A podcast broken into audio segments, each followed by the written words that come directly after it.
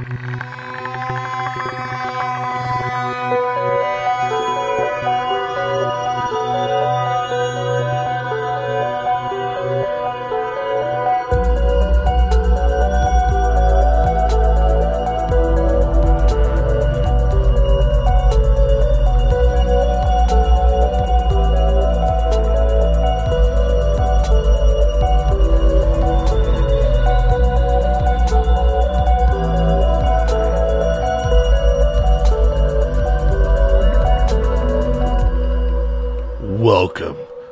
Campfire.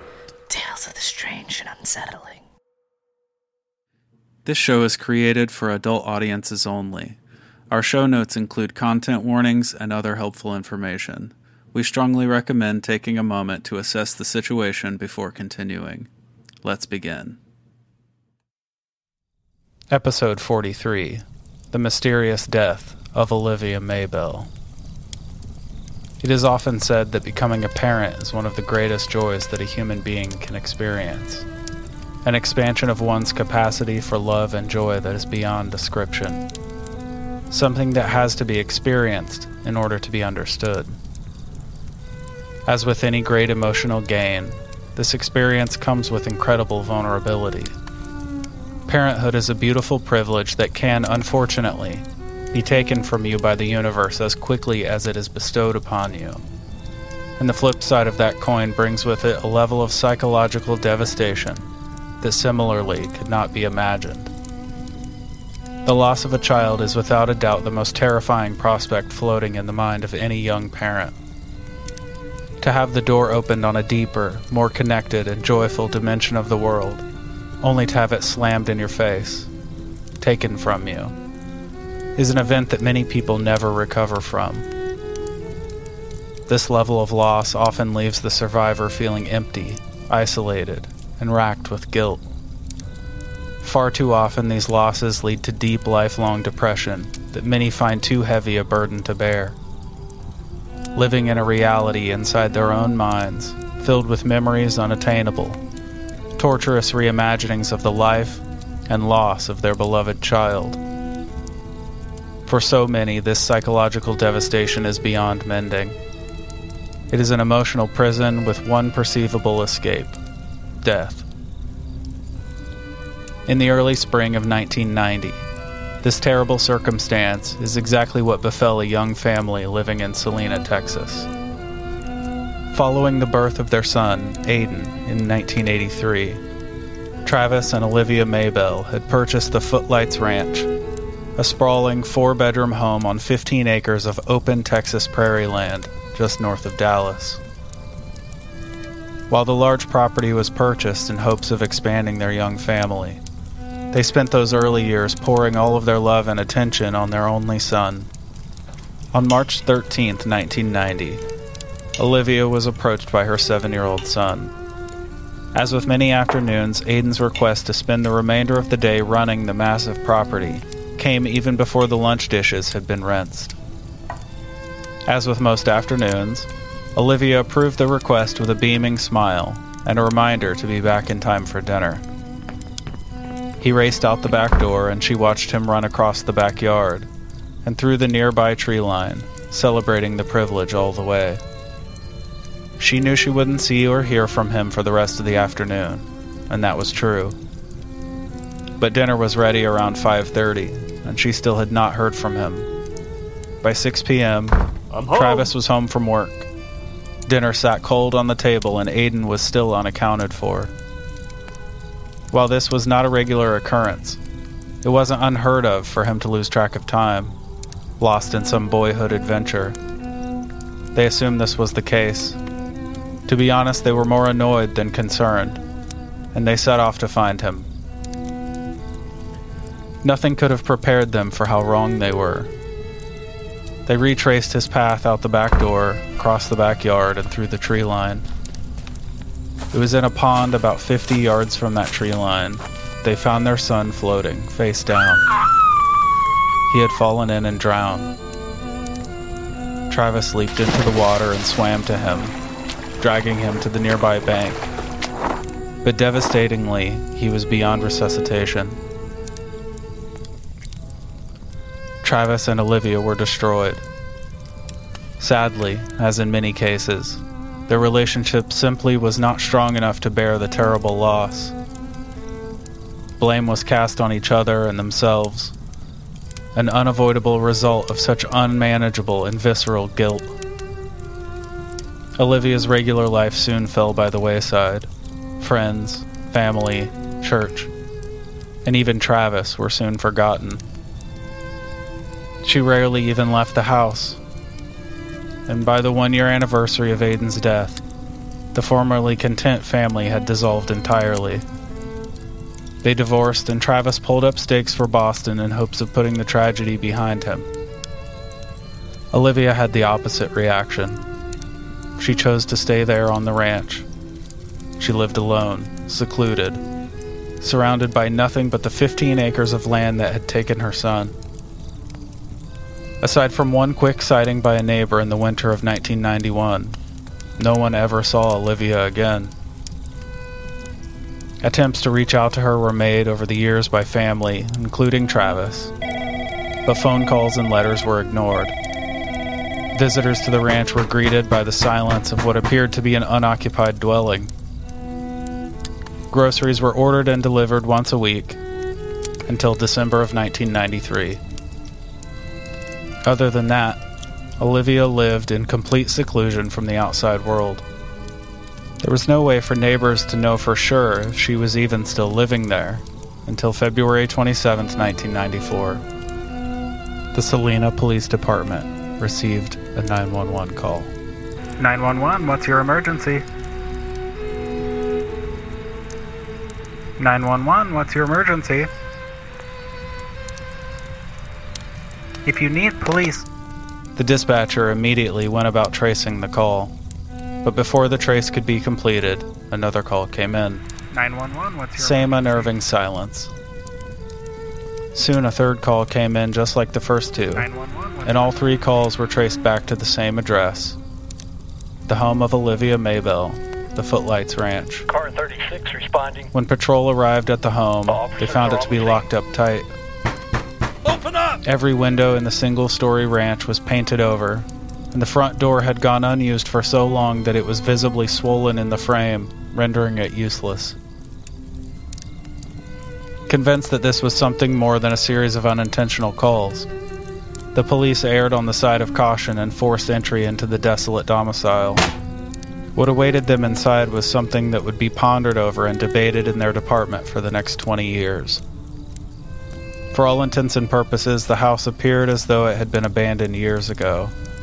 A thick layer of dust covered everything. Heavily mildewed cobwebs hung from every hard edge in the home. As they made their way through the house, room after room looked completely undisturbed, let alone lived in. This was the case consistently throughout the 3,000 square feet of space, until they reached the room that had once belonged to the couple's deceased son, Aiden. This room stood in stark contrast to the rest of the house, looking exactly as it had four years ago.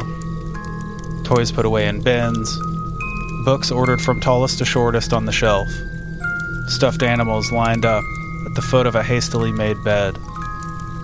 Not a speck of dust not a single cobweb. Centered in the room sat an oak rocking chair, where they found Olivia Maybell. Nightgown, slippers, dead. Held tightly in her decaying hands was a small doll wrapped in the scraps of old clothing that bore a striking resemblance to her tragically lost son. Reports from the scene would later be confirmed by a coroner's report that found Olivia had been dead for at least two months.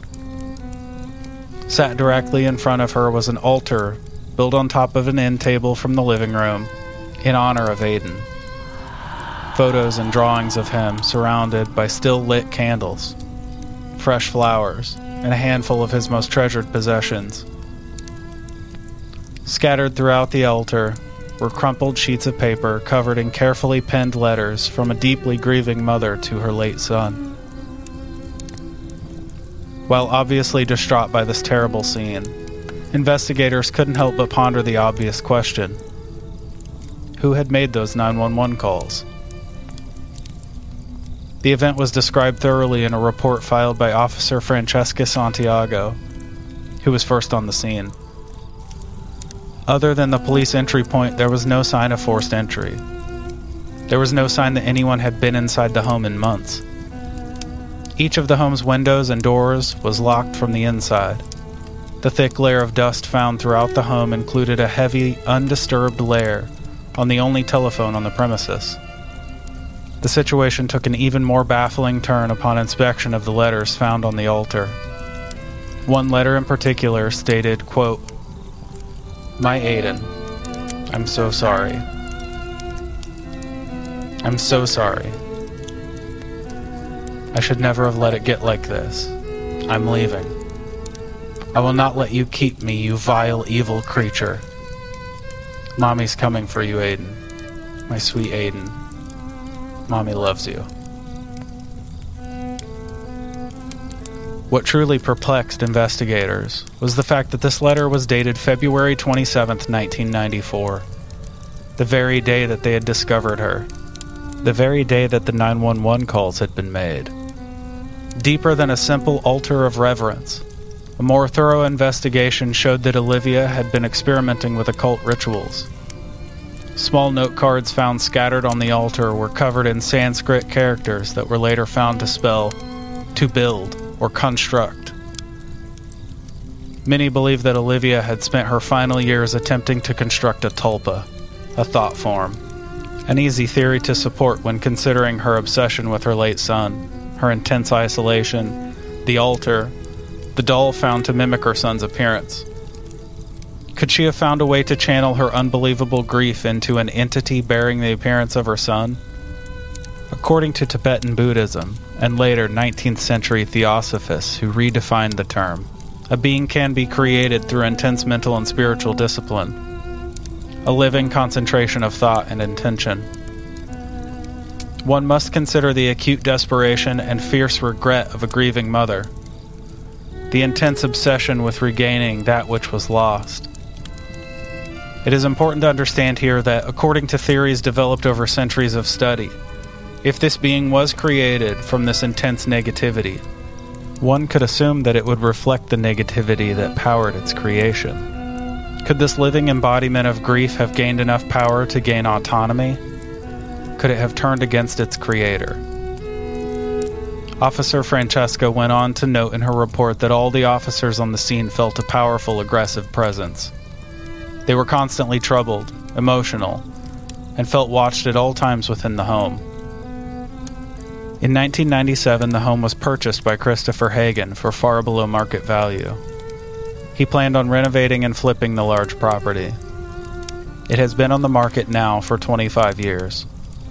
Hagen says that any prospective buyer who has toured the house has been immediately turned away by the apparent oppressive energy.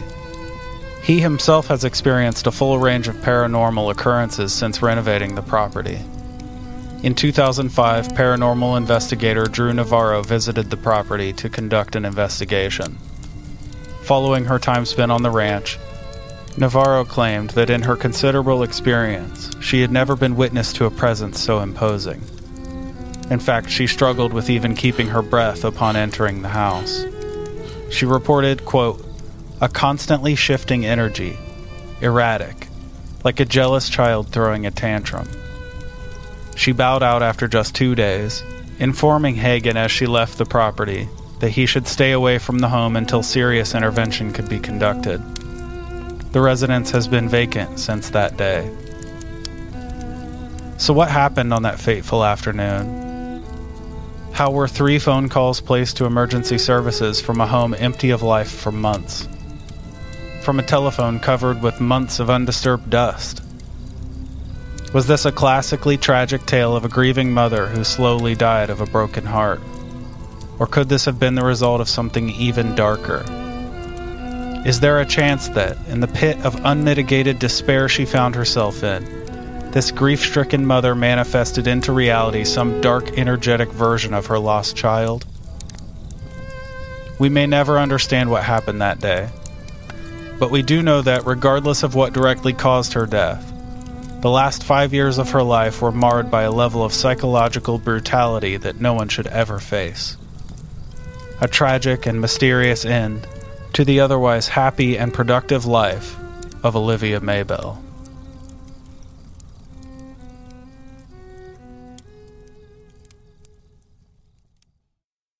Welcome, campers, to Campfire Tales of the Strange and Unsettling. We're your hosts. I'm Ryan. And I'm Jordan. And now an ad break.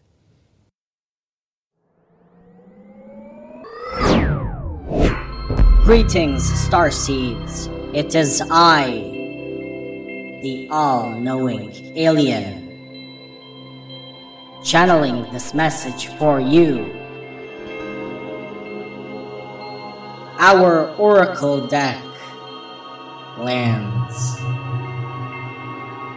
Kickstarter 5 1 2022. Join us today at Celestial Alien Oracle Instagram.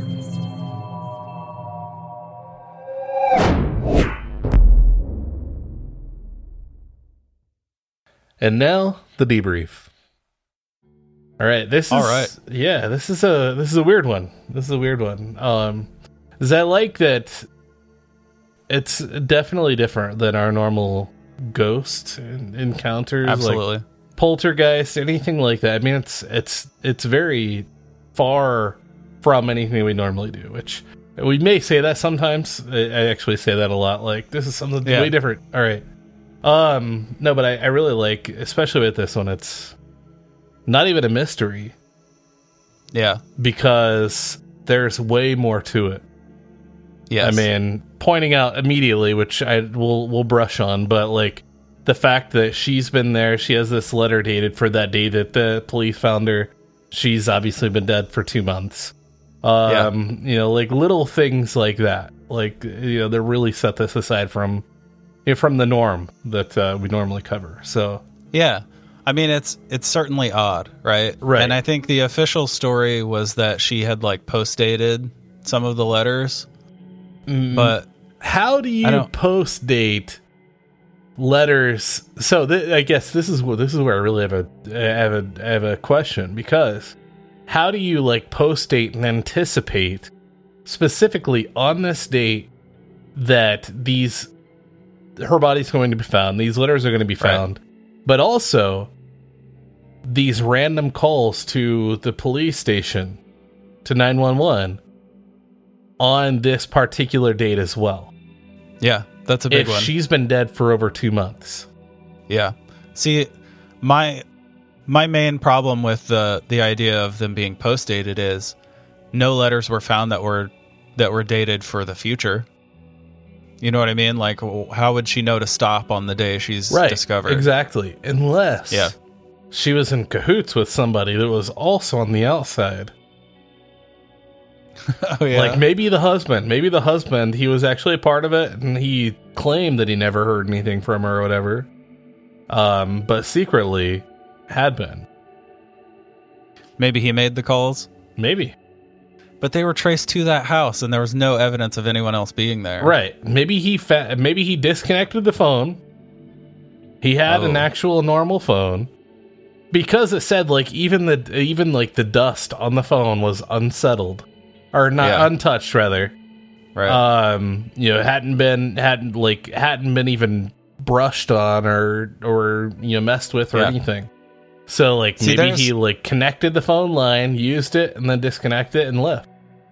Yeah. See, I hadn't thought of that, but if someone else, even if it wasn't the husband, if anyone right, else exactly. had placed the call, it is kind of odd for a 3,000 square foot home, even in 1994, to only have one telephone.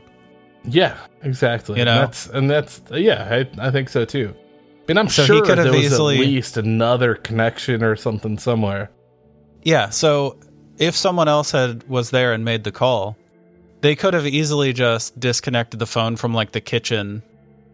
You know what I mean, and taken it with them. Yeah, because on Yeah. a phone cord, I mean, the phone cord's not going to develop as much dust first of all as like the actual phone itself. Sure. Um, but regardless, that's you know that's that's not even what like this brought about or was discussed. It was the fact that like this single phone line hadn't been touched. So I guess that's my that's my thing. Like I find I don't know, man. I find it really hard to just believe or maybe fathom that this was all done on this single line. Like there had to have been something else at play. But I mean, I don't, Yeah. you know, we we talk about like hauntings and and stuff like that all the time. Whether this was a specific tulpa that caused all this activity. Um, I don't know any that's going to take the time to call the police, but you know, I've you know that's Yeah. that's going to be a new type of thing as well. Um, that's one of my biggest thing. Is where did this call come from? Obviously, it came from the house, Yeah. but like, yeah, I just think that there's something else that could explain that. Yeah, I'm I guess my question is though like it would make more sense if it was like someone else in the house making the call if she had been killed that day. You know what I Yeah. mean? Like maybe someone came in and killed her and then placed the the calls and then took the phone with them like that was the only thing they touched so they just unplugged it and brought it with them.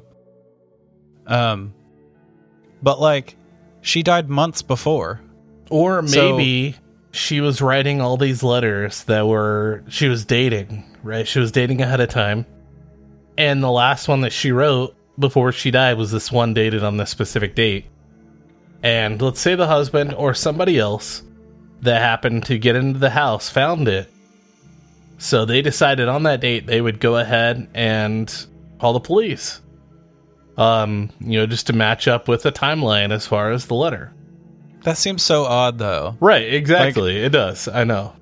I mean, far be it from me to assume anyone's motives, but like, I would assume that if you like go to visit your, you know, grieved ex wife and you find her dead in the house, you probably just call the police and say, hey, my wife Right. is dead in this but house. at the same time, like, what if like it became a thing where he started reading all these things, started to see Ah. like all of these like how much his wife, we'll we'll say the hu- the ex husband for a moment, started to see like how much she had invested into trying to develop this thing or trying to communicate with uh, with the lost son right. um where it became a thing where he started to invest time into it okay. maybe he started to bring in fresh flowers fresh candles like you know Right. he, he started to like after she had died maybe he didn't want to dispose of the body he didn't want to do Right. anything like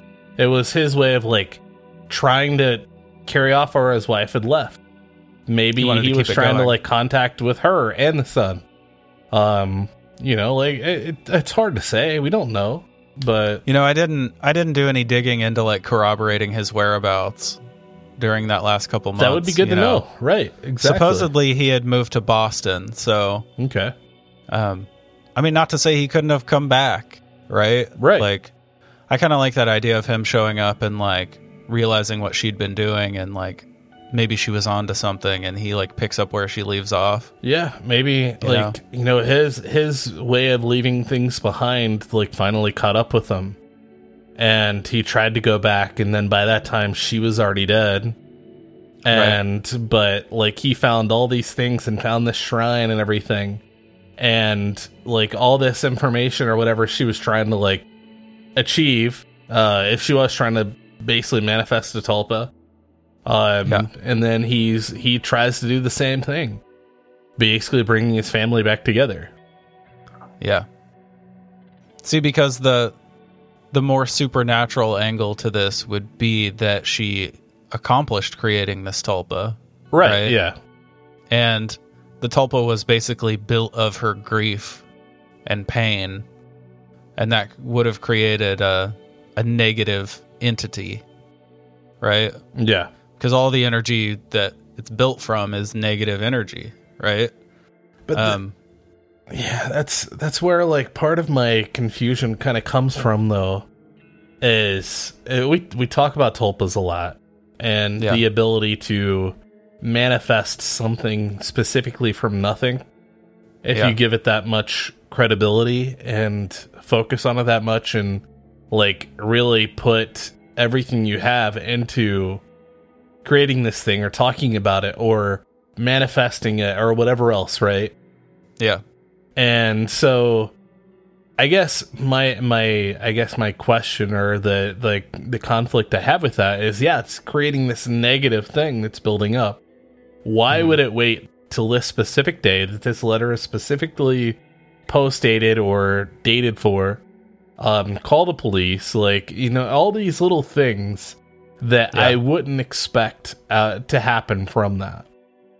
I mean, even farther be it from me to assume the motivations of a tulpa. right? Yeah, but right. you know, Um, it just that's yeah, That's where, you're right, though. It's weird. It, it doesn't make sense. Yeah. Um I mean, we talk about tulpas often in like the psychosocial version of it. Like we talk about like the Pope Lick monster being a tulpa because of the impact it has on the world. Right. Basically believing in something and so so much that it becomes a thing because of how much it's Right. brought That up. That it affects right. the world whether it exists materially or not. exactly. right? Yeah. Yeah. That's often how we how we reference tulpas, but in this case we're talking about like a tulpa that gains so much strength it literally exists in the on the material plane. Yeah. Uh, Yeah, I mean it becomes a physical thing at that point. Yeah, a physical entity. Yeah. And I have some stories for you about tulpas over the years. Yeah, That, no, like, maybe that'll help kind of bring to light more of this, Yeah. more of like what we're experiencing here.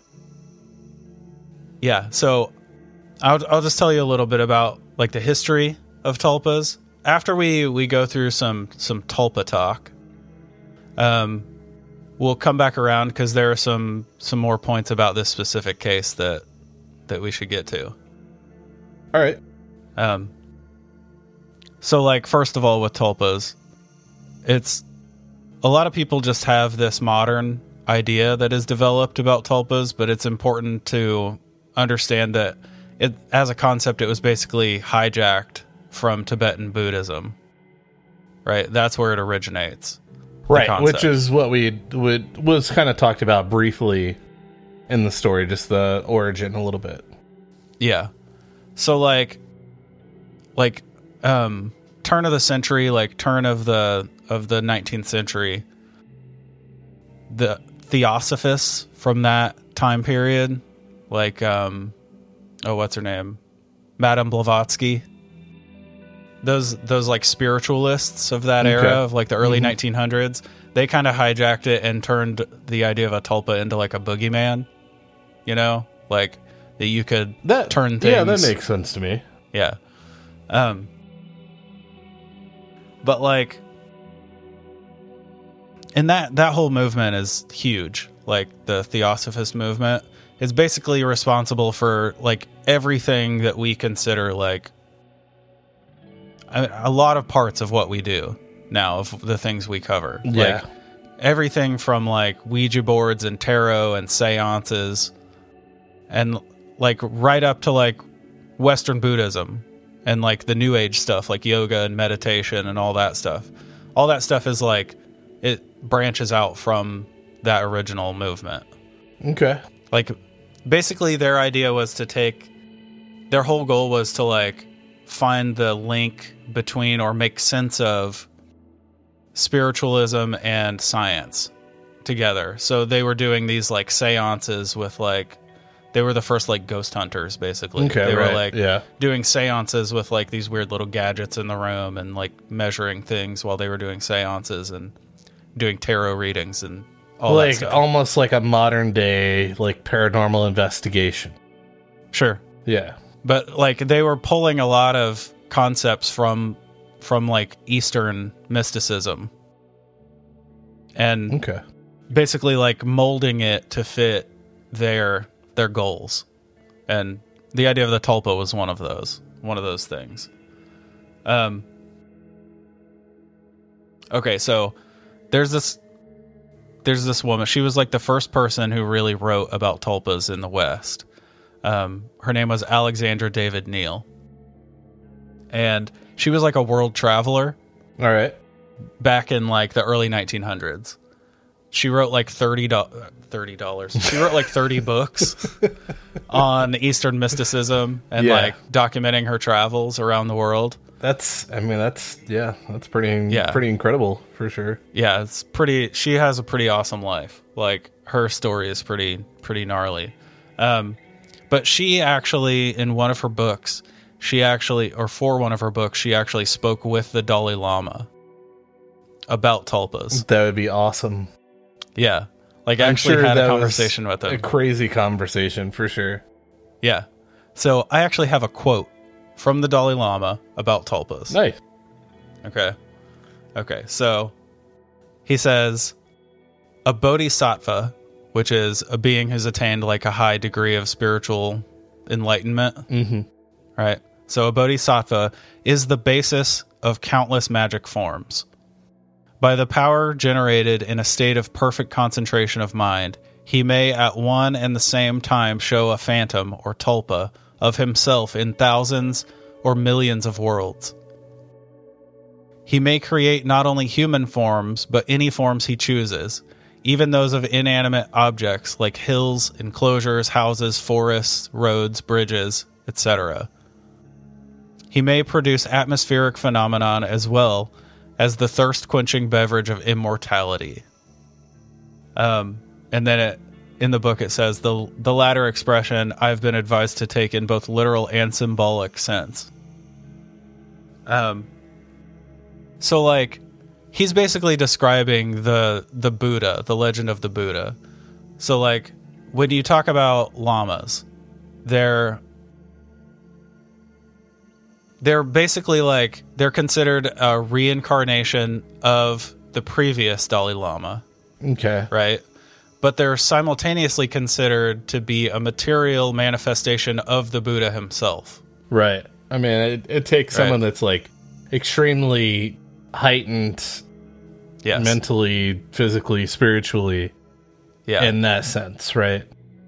So, like, a lot of people who point to, like, oh, tulpas are just stolen and misunderstood from Buddhism, they'll say, like, the Dalai Lama is a tulpa in in actual Buddhist tradition. Yeah, yeah. But that's not exactly true because he's he is a tulpa, but he's something else. They consider him a tulpa because he's a, a material manifestation of the spirit of the Buddha. Right. It's a Right. physical, yeah, Right. Um, like a physical but- representation. Yes. But there's more there's a lot more to it than that. Okay. Right? And obviously I'm a white guy in Indiana and I don't know you know what I mean? Like yeah, yeah, for sure. I'd love to I mean, actually I, I'd love to actually speak with someone who really knows about Yeah. it, right? Who's like really deep into it, but like that's what I gather is it's it's way more complicated than just like it was stolen and it it's completely misunderstood. I've never, I've never studied like Buddhism or anything. Uh, you know, every every bit of knowledge I have is just kind of general like things that I've learned over Yeah. the years. Um, but like that explanation from the Dalai Lama that we're talking about here, uh, talking about like you know these tulpas being basically having like thousands of forms, thousands of Yeah. representation uh things that they can be represented or represented by uh whether Yeah. it be i think you even mentioned like hills or like Yeah. this or that like um yeah i mean i think honestly that's that's something to definitely take note of Yeah. because when we when we talk about tulpas generalizing them we talk about them as a specific form like like you mentioned with uh with the goat man you know like it being Yeah. such a like widespread thing that like eventually like you know these these things that people talk about like whether they be boogeyman whether they be um you know people that don't believe in ghosts and like people talking about ghosts being like that could be specifically like a tulpa if you want to Yeah. consider it as such. Um just because of the way that people like talk about it and like bring to, bring them to life. Because they Yeah. are bringing life into these things. Specifically like manifesting them from nothing to something. Um so that's where like seeing them represented or even like imagining them represented as like like hills mountains like mountains or like Yeah. valleys or whatever else i mean why not you know Yeah. So Absolutely. but yeah, I mean, it, it kind of it kind of changes the way that I perceive Yeah. tulpas in a sense. See, that was in reference to like tulpas of the highest order, right? Right, Like the yeah. most powerful. The like basically he was talking about like the the state of tulpa that can be reached by like a bodhisattva, by like someone who's Yeah, that's spiritually super- enlightened. Yes, super spiritually enlightened, like Yeah. the top tier of enlightenment. Um so basically the like the like lower level version of this that existed in within Buddhism, Tibetan Buddhism was it was more often described as like something you could create a copy of yourself Okay. right? So, like in this first story that she documents in her book, actually, and I'll put the link in the bio for for the book, and it's fantastic. Like, I couldn't stop reading it. Um, but this first account is it's very much that where, yeah, I'll I'll just read it to you. It's Yeah. fairly short. Yeah, Um, because I have a couple of questions for sure. Yeah. It's called The Servant Wangdu. So, a young Tibetan who was in my service went to see his family. I had granted him three weeks' leave, after which he was to purchase a food supply, engage porters to carry the loads across the hills, and come back to the caravan. This is as she was traveling through India. Okay. Um, yeah. Um, most likely the fellow had a good time with his people. Two months elapsed and still he did not return. I thought he had definitely left me. Then I saw him one night in a dream. He arrived at my place clad in a somewhat unusual fashion, wearing a sun hat of foreign shape. He had never worn such a hat. The next morning, one of my servants came to me in haste. Wangdu has come back, he told me. I have just seen him down the hill. The coincidence was strange. I went out of my room to look at the traveler. The place where I stood dominated a valley. I distinctly saw Wangdu. He was dressed exactly as I had seen him in my dream. He was alone and walking slowly up the path that wound up the hill slope.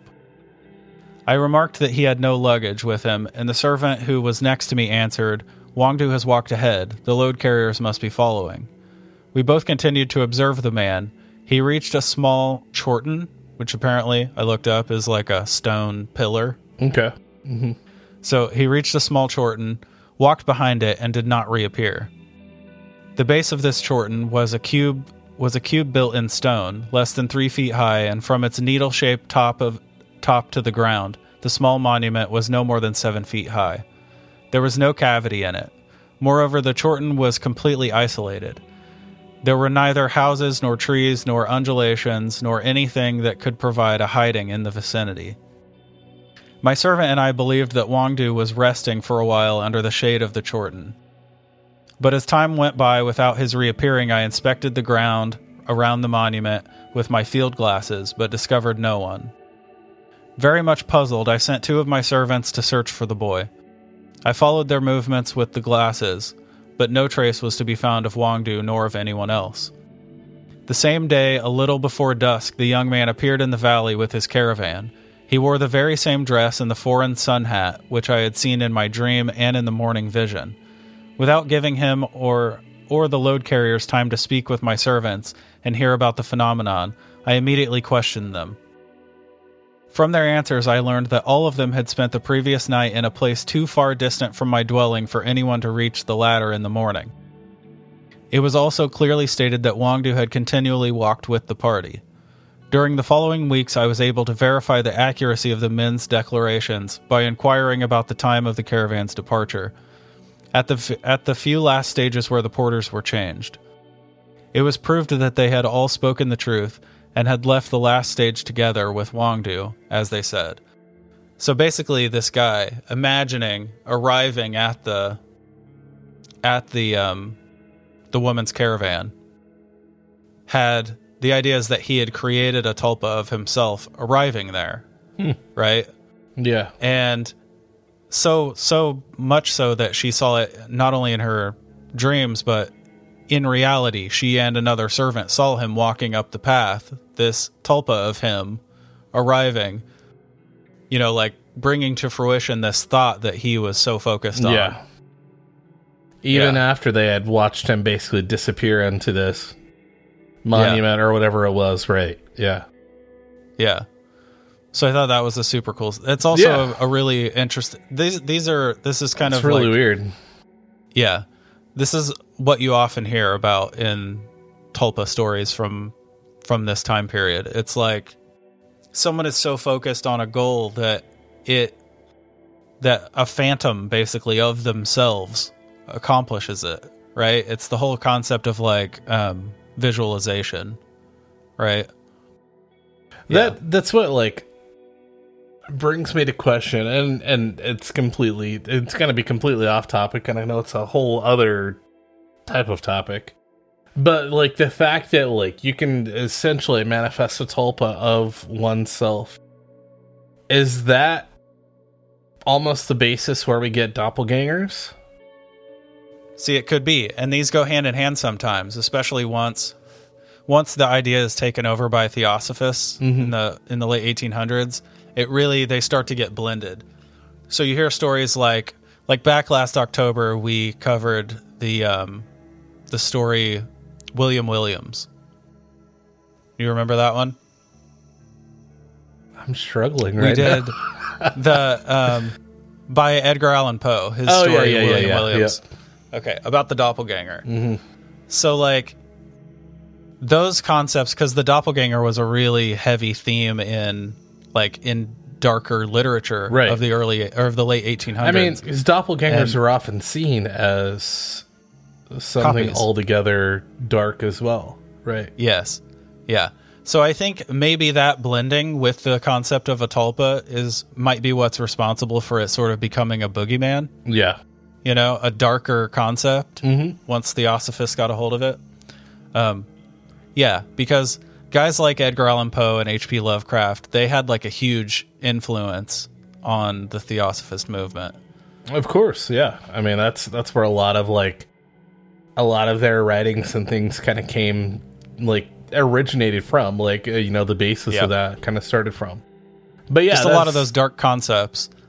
I, I kind of think of it the same way that like sci-fi of the 20th century has influenced the growth of technology, right? Of course. Like you have Right. like Jules Verne writing about submarines like 50 years before they're invented, Yeah. right? It like inspires the It's, invention of it's almost like the idea of it, and then it's like, okay, well, you know, this it theoretically could be possible, so why not Right. like try it out? explore it. Yeah. Yeah. yeah. Um I have another for you. All right, yeah, let's hear it. Ready? Okay. This one is called The Painter. Okay. So, a Tibetan painter, a fervent worshiper of the wrathful deities, who took a particular delight in drawing their terrible forms, came one afternoon to pay me a visit. So, this is a guy who painted like evil monsters from mythology. Which again reminds me of H.P. Lovecraft's, you know, Yeah. right. Yeah. Also, like, all of you who listen to the show who are like cryptid artists, be careful. Because God knows what you're creating on accident Right. by drawing your like 45th Dogman portrait. Be careful. Okay. To resume. I noticed behind him the somewhat nebulous shape of one of the fantastic beings which often appeared in his paintings. I made a startled gesture, and the astonished artist took a step a step towards me, asking what was the matter. I noticed that the phantom did not follow him, and quickly, thrusting my visitor aside, I walked to the apparition with one arm outstretched in front of me. My hand reached the foggy form. It felt as if touching a soft object whose substance gave way under the slight push, and the vision vanished.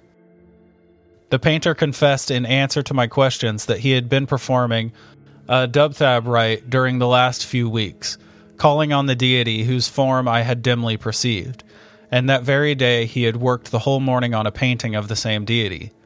In fact, the Tibetan's thoughts were entirely concentrated on the deity whose help he wished to secure for a rather mischievous undertaking. So a dubthab is like a magic rite or like a conjuration, Okay. basically. Yeah. Um, yeah. That is like it's used for like good and bad in in the in their theology. Um so yeah. The guy spends the whole morning painting this monster, this deity, and focused on it. He even performs a rite to try and summon it, right? To help him. And then as he's approaching her, she and he sees it Yeah. behind him. So as he's trying to like summon it as he's creating it, is it more for like creative energy that he's trying to put into it that he doesn't realize says- he's actually I- manifesting something physical? Man, I'm not sure. I'm not sure because in their belief system, you would perform one of these dubthabs, these rites, to try and gain like. It sort of reminds me of in like um in Greek mythology the way sailors before they set sail they would like spend hours praying to Poseidon Yeah. for like for help and Mhm. guidance during their trip. Of course. It's sort of like Yeah. that.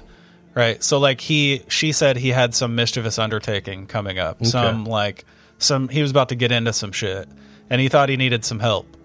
So he performed this ritual to try to like gain the favor of this deity. Yeah, and accidentally tulped the thing. Unleashed it Right basically and right. Yeah. Wow. Yeah.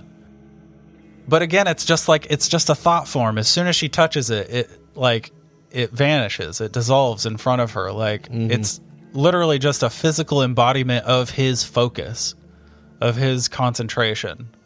Right? Which, you know, a lot of this, like, I, you know, a lot of things we can we can manifest, whether it be some ideal, some idea, some, something specific. Like, say you you draw whatever it is, I mean, you know, anything, right?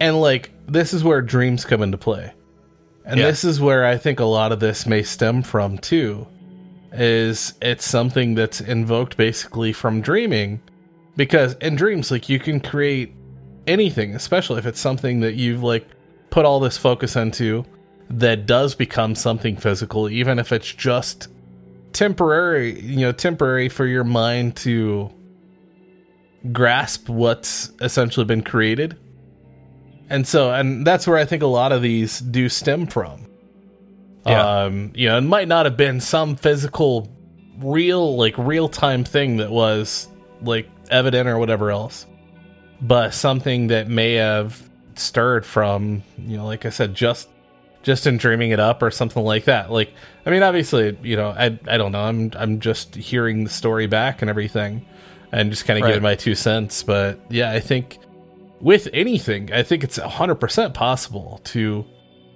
create and manifest something physical but like i said and a lot of it is going to be within your own head though at the same time still Right. Yeah. And that's that's where the line blurs, right? So like that's where you really see the difference between the idea of like the psychosocial tol- tulpa where something where the idea just becomes so prevalent that it begins, you know, affecting the world uh, as much if not more than it would if it were a physical being right right? The line between that and this this older and more like um, esoteric idea of it actually becoming a physical entity on this plane of existence, right? yeah Yeah, Yeah, that's where it's like I said, it's it's more so I guess just depending I guess situational. But I mean the thing is like the big question here is like how much of reality is perception, right? Exactly. So mhm. And if you get into like the collective unconscious, if enough of the collective unconscious is focused on a on a concept, then is that a powerful enough catalyst, I guess, to to make it physically manifest Mhm. in reality, right? That's the the whole concept. I have one more story I wanted to talk to you All right. and tell you about. yeah, yeah. It's she kind of became obsessed with this idea while she was there, this author. And this, well, yeah. And she decided that she was going to create her own tulpa. Okay. right? So she chose for her experiment like the plainest thing she could. She chose like what she chose was quote a monk, short and fat, of an innocent and jolly type. So it's basically this like Friar Tuck type character. Okay. Not even like a Tibetan monk, like Right. a Western monk, right? Um, this is another quote from her about the process. She said, I shut myself in tsams, which is a period of seclusion, um, and proceeded to perform the prescribed concentration of thought and other rites. After a few months, the phantom monk was formed. His form grew gradually fixed and lifelike looking. He became a kind of guest, living in my apartment. I then broke my seclusion and started for a tour with my servants and tents. So, if you read the whole story, basically she just locks herself up and she spends all of her time, no matter what she's doing, she imagines this monk alongside her. You know, sweeping the room or, you know, putting away dishes or Yeah. whatever she's imagining him doing. But she imagines he's there with her all day long Okay. right? And according to her, eventually it got to the point where she could physically see him. Like, and I don't know how much of that is like where your imagination begins to take over, See, right? That's what I think. I mean, I think uh, just like with anything, and just like with people, uh, as an example, like you know, being in in the dark, you think about something so much of like what could be lurking, you know, in, in the shadows or in the darkness or whatever else, that you start to see things that really aren't actually present, but because Yeah. you've allowed your mind to kind of play these tricks on you because of it.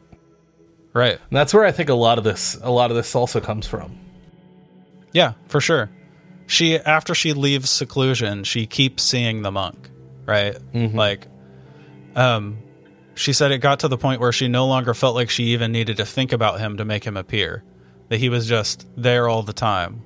Right? It's always it's always still even even if she's not thinking about it, it's unconsciously in her in her mind. Yeah. Be, especially after months of seclusion, Exactly, imagining this right. monk, right? Um, she said that over time the monk's appearance changed, that he got thinner and more mischievous looking, and his actions started to match the appearance. Like she would start to see him like um, doing things, you know, mischievous things, Okay. right? Um, and she felt like she was losing control of him, of the tulpa. Yeah. Um, at one point, a guy comes to visit her, and he supposedly sees the monk sitting next to her in her tent, and he like addresses him before he even addresses her. Huh. Okay. And like at that point, she freaked out. At that point was that was guy like- actually really there? Right. Yeah. That I mean, that's the question, mm-hmm. right? Like eventually, it freaked because that moment right there, it freaked her out, and she said that she had to quote dissolve the phantom. Um, and she said it took six months of hard struggle to get rid of him.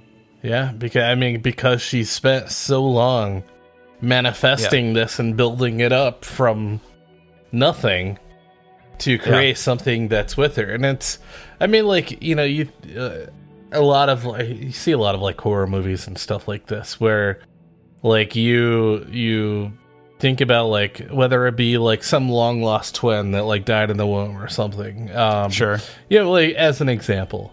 And then you start to see them later in life or whatever else because like you develop like this like this mindset, you know, you've thought about it for so long that it becomes something that even like in your mind you start to see and that starts to become part of reality because you know, you spend so much time developing this. And Yeah. so it would be really hard to get rid of something like that though. Yeah. It's almost Absolutely. it's like it's like it's a habit, right? It's a habit that's Yeah. that's been formed. Um, at that point, that's basically like been ingrained in this like this thought process and everything. Um, so yeah, like hmm. that's where like I do question the the idea of it, even though I know it's it's entirely possible. It's clearly possible Right. And this is this is a prime example of that. You know, looking at it that way, like you think about something for so long that you develop like you develop this even if it's not real or physical, you're seeing it as something real and physical. yeah. As just like you and I are because yeah. you know you've you've created it. Um and I think that's where the whole like idea of you know tulpas really like really comes through. And that's you know that and that concept calls to question like where is the line between imagination and reality? At that Right. point, there's a very fine line. It's almost like Yeah. a dissolved line at that point. Yeah. Like as you mentioned, like that guy seeing this person or seeing seeing this thing that she created. What if that was? What if he wasn't really there? Right. And it was her essentially like you know manifesting seeing like, someone see him. right, like being Yeah. visited by someone else. Like maybe like that's how that's how fine she grew that line to be. Sure. And you know, which I don't I don't think is a stretch. You know. Yeah.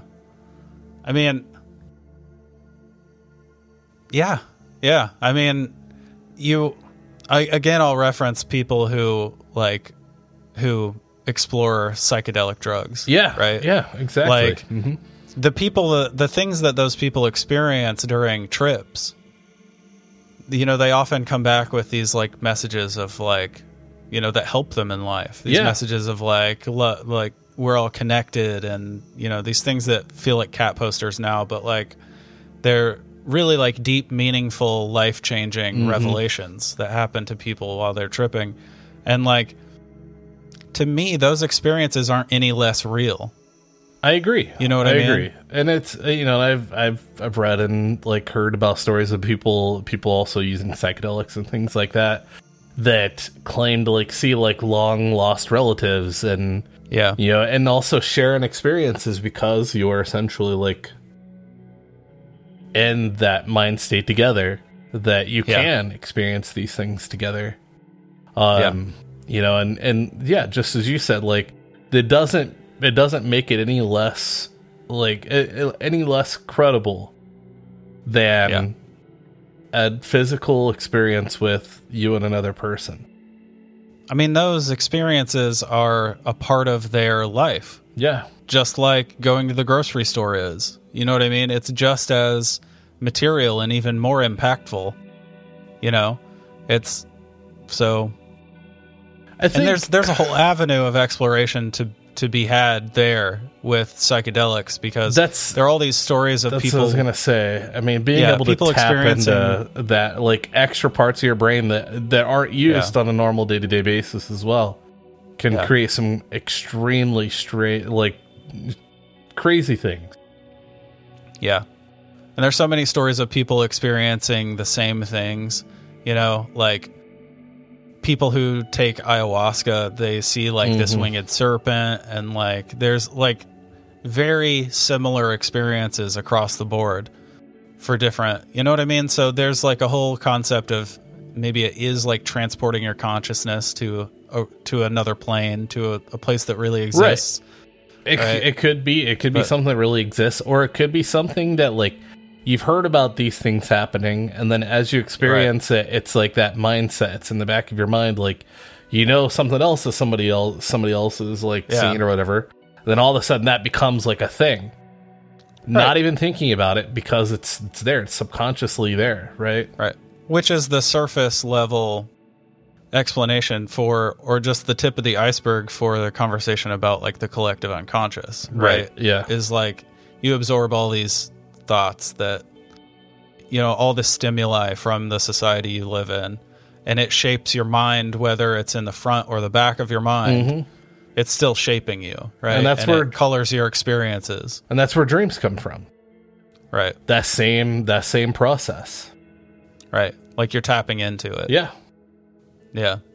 But anyway, like I said, that's a whole separate. right yeah subject it is there. it is but i think it, Um, it's also fair to bring that to this conversation even minimally just because Yeah. like i think that that can be part of a part of these things part of these It experiences might be part of what's going on here. Mhm.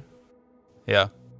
So, one thing this monk story reminded me of was a thing I used to do when I was a kid. So, when I would be in the car on like on long drives, well, all drives, because you know we didn't have like iPads or video displays in the backs of headrests or anything. Right. so- yeah, we weren't as fortunate was- growing up. yeah.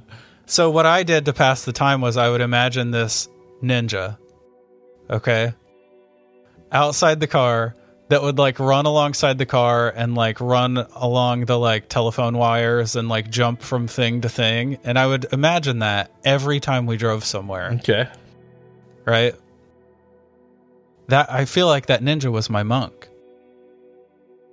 Like I was imagining him every day, every time I got in the car. And like it really eventually got to the point where like You would just see It it, was- as you were. yes, As you were in it was that. just there whether Right. whether I was like, "Oh, I'm it wasn't like I got in the car and I thought, "Oh, I'll imagine this guy now." Mhm. Like it was every time I got in the car, I looked out the window and it was there. Uh, there, yeah. And that's that's I think where even even as you like may grow out of something, you know, something so like minimal as as that, like just you know Yeah. seeing this thing, and you're always in this like this specific space, this specific mindset, like whatever else, Yep. you're always looking at, you know, you being especially being like a passenger or something else, and you're like passing the time that like it brings you back as you're there. You know, Yeah. it just gets you back in that headspace, whether you realize it at the point or not. Yeah. And so, Yep. and there, there you go. You've created that essentially a tulpa Yeah. of this apparently. of this little ninja. yeah. I believe he was a full a full size ninja. Oh, I just always saw him from a distance. Gotcha. I Right, didn't know if so he was he like was this little like- tiny guy. No, he was just always up on like the telephone wires and stuff. Uh, I was thinking of like a squirrel sized ninja. Awesome. Okay, so I wanted to talk about a more modern example. All right, yeah. Of a of a tulpa, right? Okay, so this is in the 70s, in the 1970s. So way beyond, you know, theosophists have already hijacked the idea of a tulpa. They've already like influenced all this occult society and all this. So there's a guy Walter Gibson, and a lot of people who listen will will know the name. He wrote like he wrote The Shadow, okay. the pulp novels about the Shadow. It was like a detective superhero type character, right? He wrote 280 novels of the Shadow. Yeah. So like this is what I wrote about him. Okay. The word prolific is actually inadequate to explain how much Gibson wrote. He was known to work on multiple stories at once on different typewriters, wandering back and forth as he had the next set of ideas for each story. He would also type until his fingers were swollen and bleeding and produced an average from 1931 to 1949 of two full shadow novels a month. Wow. Two novels a a lot month. of writing. Yeah, for 18 years, two novels a month. Along with other writing projects related and not. So, for many years, he was the sole writer for the entire Shadow magazine, which always included the main Shadow Shadow novel and several short stories by differing authors. Like he would use different pen names to write different columns in his magazine. So not only is writing 24 novels a year. 24 novels, I get yeah, 24 novels a year. Yeah. For you said 18 years? Yeah. Good lord. Okay, so Yeah. yeah, I'm to even. I'm not even going to do the math right now. Um, Yeah. that on top of also writing other things too. Yeah. Okay, keeping up this like monthly magazine that he put out. That's nuts, where he man. used different I- pen names to write all the columns. Yeah, prolific yeah, for sure. Um, but he was also a stage magician, and in his like earlier life. So, in the midst of a tangent during an interview in 1975, he said the following. I remember talking to Ed Burkholder. He and I had an apartment together down in the village for a couple of years. That's the apartment that's supposedly haunted now. 12 Gay Street. Hans Holzer said it's haunted. People see a man in evening clothes moving in and out, but that was where I wrote The Last Shadow. And what they're seeing is Lamont Cranston. They're seeing what we call an afterimage, psychic projection, not a ghost. So, he was convinced that all that focus, all that writing on the shadow had created this entity, Yeah. this version of the shadow in that house that people now see as like an apparition. They like it's famously haunted hmm. by this shadow. That's- creature. It's actually built and stayed in that location. Okay. Yes. Yeah. Like I want to cover his story in its entirety for an episode because it's super cool. Okay. It's like his history is awesome. He's like one of those um one of those like Hemingway era authors where he had these like this wild life that Right. contributed to his writing, you know. Um but I think this idea is super cool. Like that he spent so many hours thinking about his character that he created him in reality. That's amazing. Yeah. And like the most of of course the most obvious modern example of a tulpa is often cited as being Slender Man. Yeah, I, Right. believe yeah, that's and I guess that would be more, yeah, more modern, modernish because of course people have done YouTube videos and written Uh-huh. stories and everything else on right. Yeah. Um, now it's been even turned into movies. Um, you Yeah. know, so yeah, which Yep. just another one of those creepy pasta things. But Yeah, see, but Slenderman is split into three camps, right? Because you have people who acknowledge that it's just fiction. It's just creepy pasta, right? Spooky spaghetti. yeah, And then you have the people who believe it's an actual ancient being, right? The people who talk about like there are cave paintings that look like it and all that, right? could Which also I think be those people are probably crazy, but not to not to pass judgment. Yeah. I just it's like okay.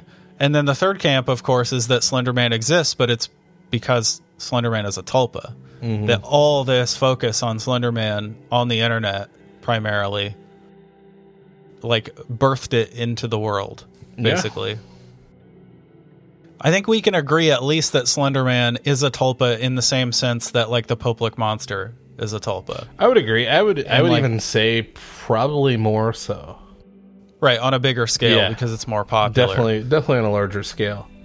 Uh, Yeah. because of like mainstream media and things like that. And, you Yeah. know, which po- Well, when 12 year old girls started stabbing each other over it, it kind of picked up speed in the press. yeah, Right? Uh, there's been a lot of things like what like Momo or you know all that stuff. Like a lot of Uh-huh. those things that have come out of like creepy pasta stories that end Yeah. up turning into something that people buy into. And, they're really affected by and it. then do yeah, and then are affected Yeah. by it. And Slender Man, Yeah. I think, has taken that to a whole other level for sure.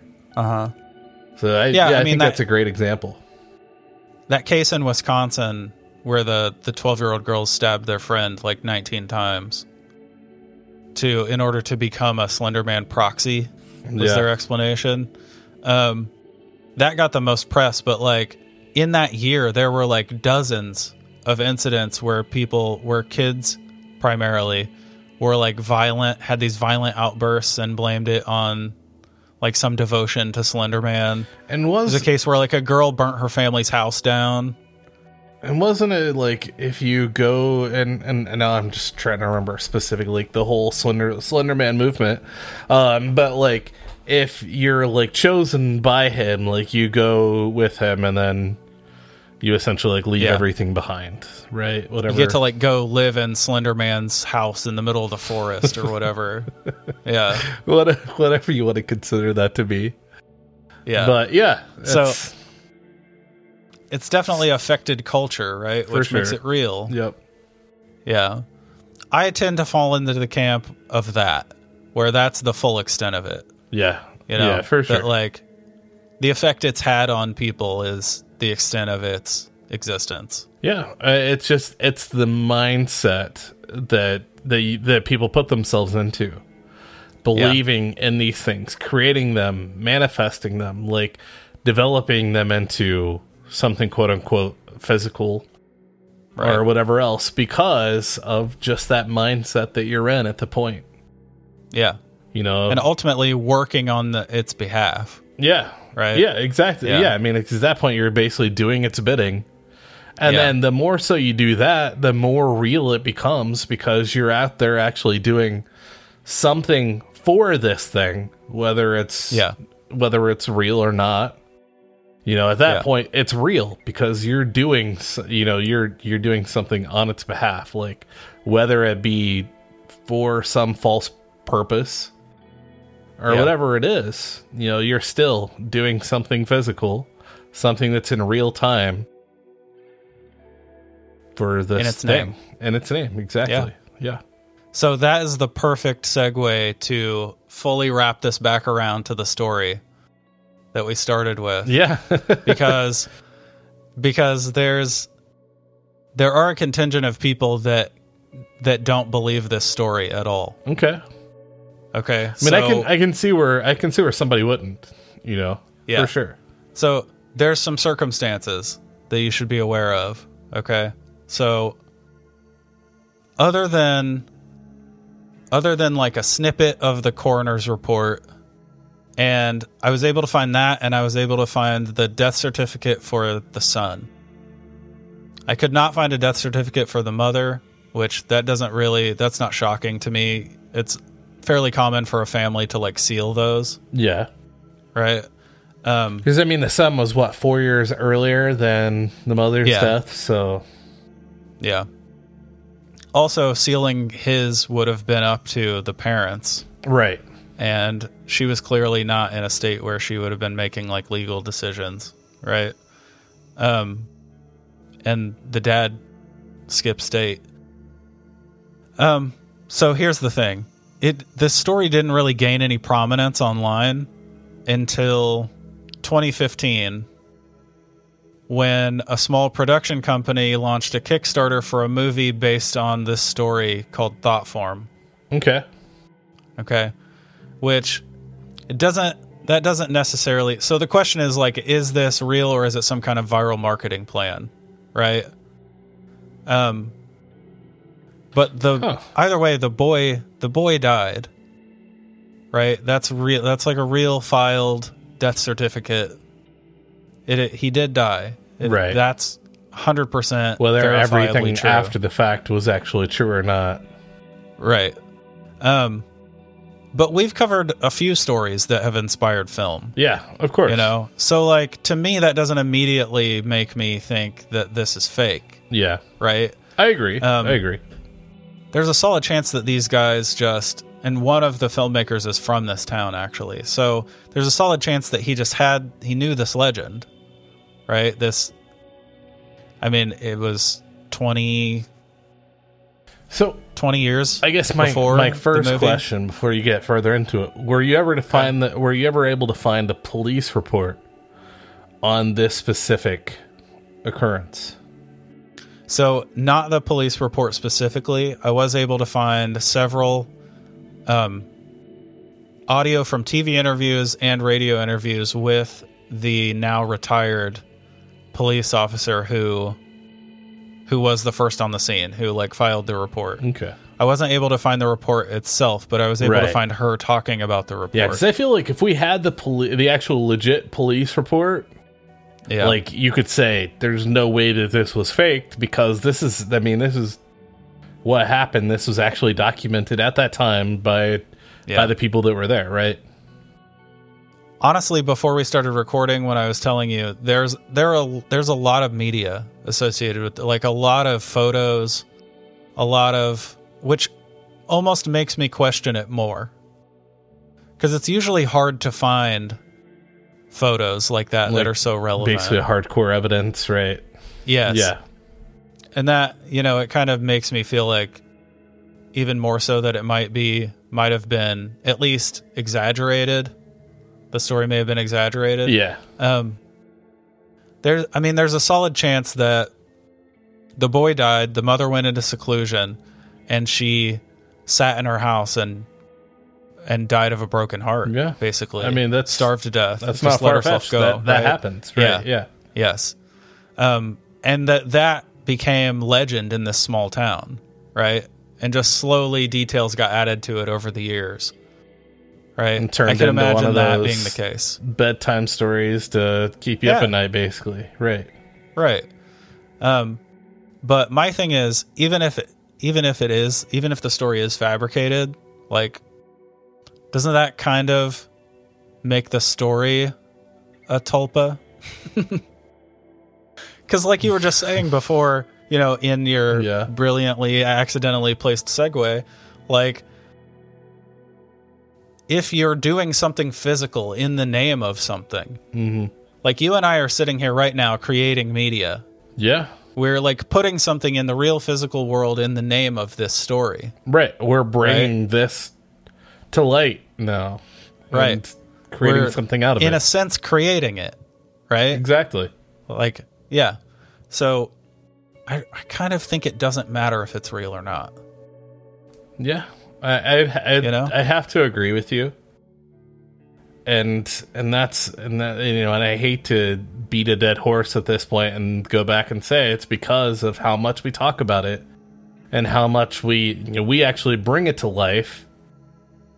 But that's that's what it is. Yeah. Yeah, absolutely. I think that's like the lesson to be learned, right? Yeah. From like this whole conversation is like and that's kind of the way over the months that we've been doing this show. That's kind of the way I've come to view a lot of these like cryptids and alien encounters is like it doesn't it doesn't matter if it's real or not. It's it's a part of human history, right? It's a part of it builds the folklore of of humanity. Yeah, uh, whether it be culture based or you know just some urban legend or whatever else. Right. It's what what these things are kind of built upon.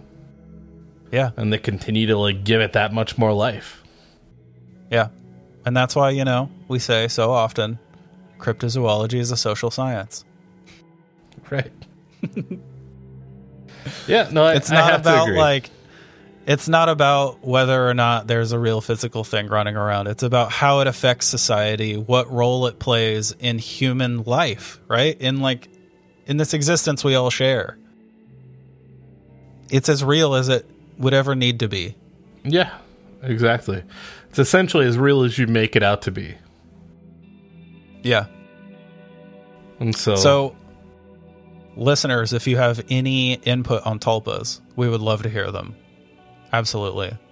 I think it definitely opens up for a wide argument across all spectrums. Yeah. Because, w again, whether it be urban legend, whether it be creepy pasta, whether it be some culture based thing that you've grown up with, I mean, anything. Yeah. Like, Whether it be legitimate physical, like maybe there is, like, let's say Bigfoot. Maybe there is a physical, you know, bipedal giant ape living in the Pacific Northwest, right? You can't tell me at least some of those sightings aren't aren't essentially tulpas. yeah. Oh, yeah. I mean, it, agreed. it has to be. Agreed. right? Yeah. Maybe it stems from something physical and real, but it Bigfoot in itself, the concept of Bigfoot is so much bigger. It's so much more impactful to the world than just a bipedal ape who lives in the forest Right. I mean, could you- ever hope to be. you get you get stuck in that mindset that this is this is so real and you believe in this wholeheartedly you're bound to come across something that's going to give even the slightest bit of evidence Yeah. because you want it to Yeah, of course. And like, hats off to those guys out there trying to physically prove it, the existence of these cryptids, right? But like, you can't shun the sociological aspects of it. I see this more and more where these people who are into like the hard science of cryptozoology are they get upset when people talk about the like the psychosocial phenomenon that goes along with them right yeah right? And it- because they feel like it detracts, or you're saying Mm-hmm. that thing isn't real, it takes away from like- it and right? But it's so important. It's incredibly important. It's a huge aspect of what they are. yeah i, I is the think you- legends that precede them. you have to be open to realizing you know realizing like specific things like that like because i think i think the more you are open to that the more like it's just going to add to it Yeah. and again the more life that it brings to it because you are open to it you're allowing yourself to remain open to it so like you know it's it's not like it's not that thing that's discouraging against it right Yeah. Exactly. I yeah. Agreed. so yeah i mean honestly i don't i don't know uh you know i i, I wish that there was more evidence to this story that like you know we could be like yeah bam here here it is. Like here's that Right. police report. Here's exactly what went down that day. But knowing that that original person quote unquote like you know has been able to like talk about these things and you know it, recount these things and we have like pictures of like this area or whatever else. And Yeah. all we have to hold hold up against is a story Yeah. you know, but a story that I'll buy nonetheless because I don't think, you know, just even if the fact that it's not 100% physical, I think just the idea of it and everything that that it's created, it has created this this like presence, this Yeah. life that this life that it's built even even within the story itself to make it that much Yeah. more real. Agreed. Excellent. And that concludes episode 43 The Mysterious Death of Olivia Maybell. Thank you, thank you, thank you. From the bottom of our weird, possibly alien, maybe ghostly, probably cryptid hearts for listening. We absolutely love having the chance to discuss all these wild creatures and events every week, and it's your continued attention that allows us to carry on. And if you want more, you can support us on Patreon at patreon.com forward slash campfire tales of the strange and unsettling. It's there you will find bonus content, behind the scenes, or just keeping up on our day to day, and maybe some swag along the way. It is our way to show thanks for your support and do everything we can to provide you with as much content as possible. Again, that's patreon.com forward slash campfire tales of the strange and unsettling. With that said, we want to get to know each and every one of you, so please come and check us out on all the socials at campfire.tales.podcast on Instagram and Facebook, at campfire TOTSAU on Twitter, and you can also visit our website at campfirepodcastnetwork.com. If you love the show, please rate and review it. It's what truly helps us continue bringing your weekly dose of the strange and unsettling. And lastly, we do have our merch store. You can find the link available on all of our social media or via our link tree. Show your support.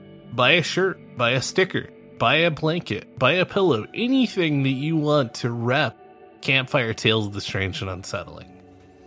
And a special thanks to Greg Martin at Reverent Music on Instagram, the brilliant mind behind the gorgeous music that you hear each week behind the debrief. So go find him at reverentmusic.bandcamp.com, or you can visit his Spotify page by searching Reverent, R E V E R E N T. All of these links can be found in the episode description. Go and support him. You both deserve it. And that's it. Until next time, I'm Ryan, I'm Jordan. and remember, campers, Stay weird and trust in the unknown.